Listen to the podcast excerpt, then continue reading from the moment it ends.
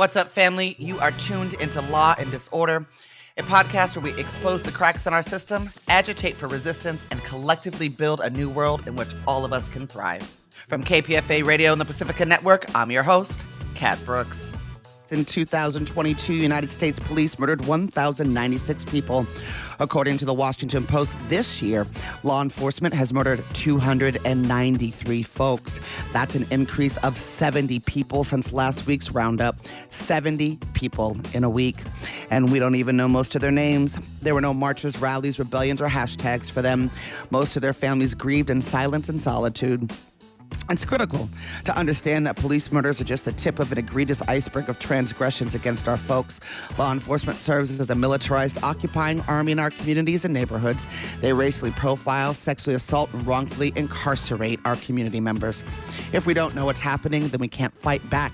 We can't adequately organize a response. So, Every week on Law and Disorder, we kick off our Thursdays with a roundup of news related to state violence. We hope this segment serves to expose, agitate, and build. This is the State Terror Roundup for the week of April 17th, 2023. Police released body camera footage and 911 audio on Friday of officers fatally shooting a homeowner in Farmington, New Mexico after they responded to the wrong house for a domestic violence call. First of all, she says again, let's stop having police be the first responders or any responder in domestic violence calls. In over 40 years of leading with the violence of the carceral state in these situations, no one is any safer. And in fact, often survivors are much less safe as far too often they end up not just harmed by the abuse of their partners, but also the abuse of the state. In this case, the abuse lands on not the harmed nor the causer of harm, but rather someone who had absolutely nothing to do with it.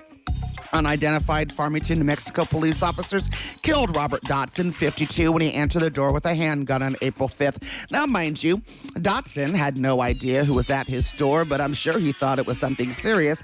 And I say that because if you've ever heard the cops knock on a door, it's not a knock that sounds like someone come calling for a cup of tea.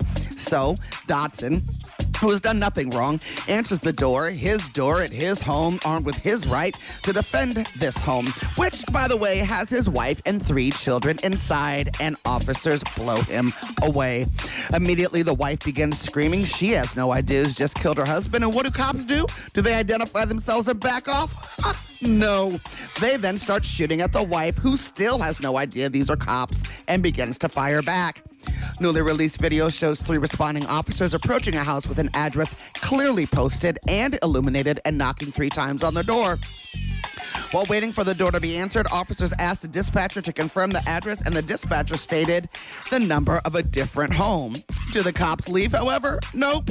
Hands up, an officer yells as they begin immediately firing at Dotson. The officers then tell dispatch a man is down in the doorway. A few moments later, a woman's voice inside the house is heard screaming. Oh my God, she yells. An officer tells her to put her hands up, then begins to fire. American policing at its finest, y'all. Source USA Today. A man was fatally shot in a Chicago police shooting on the city's west side on Saturday morning. Family members identified the man shot as 24 year old Reginald Clay Jr., the father of a three year old girl.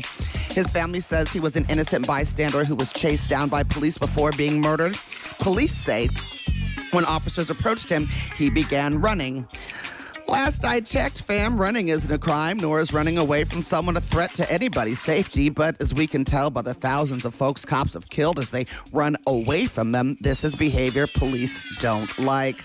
The police chased Clay into a gangway of an apartment. That's when investigators said, as they always say, he turned around and brandished a gun, and officers fired. I gotta stop here. I want y'all to think about this. It's a no brainer for black folks, for all folks, uh, actually, that if you point a gun at a cop, they're gonna shoot you. And yet, cops want us to believe that hundreds of black people every year who are minding their own damn business when approached by police first run away and then while running stop and say to themselves, oh, you know what? A much better idea than running is to turn around and point a gun at people I know will kill me. This cop excuse has got to be written in CYA manuals in departments all over the nation. The other problem with the cop story the bullets that were riddled into Clay weren't in the front of his body as they would have been had he turned around to face them. They were in his back. All four of them. So, which way was he facing again? Clay's father said, I love you, man. Sorry, man. I wish I was there for you, man. Source ABC 7 Chicago. The New York Attorney General has opened an investigation into the murder of a 78 year old man who was shot by police this week after officers responded to 911 calls for a burglary at his apartment. The victim's nephew called the cops to report that his elderly uncle was inside and someone was attempting to break into the house. Two uniformed officers went to the apartment and knocked on the door. A man partially opened the door with his body turned to the side and his left hand down the side of his body as he who thought that someone was trying to break into his house showed his firearm, no doubt, to alert the cops. He had one. The two officers yelled no and then shot the black elder to death. Reminds me a bit of Richard Perkins, who was murdered by the Oakland Police Department in November of 2015. Perkins had a toy replica of a gun, and as he tried to show it to officers and tell them it was a toy, please don't kill me, they murdered him. The murder took place at a gas station caddy corner from Perkins's mother's house. His mother, Mama Addie, walking home from the grocery store shortly after the shooting, saw a body covered on the pavement and prayed for the mother of whoever was lying on the ground with no clue that the body belonged to her son and that she was praying for herself. Source for the Clay story, CNN Wire. The Georgia Army National Guard plans to combine two deeply controversial practices military recruiting at schools and location based phone surveillance to do this. Persuade teens to enlist, according to the contract documents reviewed by The Intercept. The federal contract materials outline plans by the Georgia Army National Guard to geofence 67 different public high schools throughout the state, targeting phones found within a one mile boundary of their campuses with recruiting advertisements. Geofencing refers generally to the practice of drawing a virtual border around a real world area and is often used in the context of surveillance based advertising as well as more traditional law enforcement and intelligence surveillance. The Department of Defense expects interested vendors to deliver a minimum of 3.5 million ad views and 250,000 clicks to brainwash our children, my words, not the intercepts, according to contract paperwork. While the deadline for vendors attempting to win the contract was the end of this past February, no public winner has been announced. Wait, there's a competition for this ish? The ad campaign will make use of a variety of surveillance advertising techniques, including capturing the unique device IDs of student phones, tracking pixels, and IP address tracking. I'm going to read that again. The ad campaign will make use of a variety of surveillance advertising techniques. How many times have I said surveillance now? I've lost count. In addition to, here we go again, surveilling our children, it will also plaster recruiting solicitations across Instagram, Snapchat, streaming television, and music apps. No TikTok, though. You know our government don't like those folks. While the planned campaign appears primarily aimed at persuading high school students to sign up, the Guard is also asking potential vendors to target parents or centers of influence, i.e., coaches, school counselors, etc., with recruiting ads. And get this Campaign plans not only call for broadcasting recruitment ads to kids at school, but also for ProGuard ads to follow these students around as they continue using the internet and other apps, a practice known as retargeting or resurveilling, shall we say. And while the digital campaign may begin within the confines of the classroom, it won't stay there. One procurement document states the Guard is interested in retargeting the high school students after school hours when they're at home. This will allow them to capture potential leads while at after school events. So they're going to surveil, there's that word again, them at school as they socialize and while they're at home. They're supposed to only target teens 17 and above, but our government is a thorough one, and apparently dozens of the schools pegged for geotargeting have middle schools, elementary schools, parks, churches, and other sites where children may congregate within a one mile radius. My question here, in addition to the obvious one, which is what the hell? The other one is what, oh, what will our government do with all that data they collect from surveilling children and their families? This inquiring mind wants to know. Source Sam Biddle, The Intercept. On June 27, 2022, 25 year old Jayland Walker was pulled over by Akron police officers for an alleged traffic violation that they say he failed to stop for. A chase ensued, and at some point, Walker got out of his car and began to run.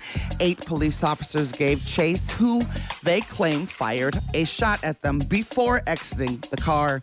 At some point, too many donuts and not enough coffee, I guess, caused the police to give up chase and instead shoot a hail of bullets at Walker. When I say a hail, I mean the cops shot at him 96 times, riddling his body with 46 bullets in 6.7 seconds. Each officer fired between 3 and 18 shots at Walker. He was unarmed when they killed him, unarmed when they found him. There was no gun found on his person.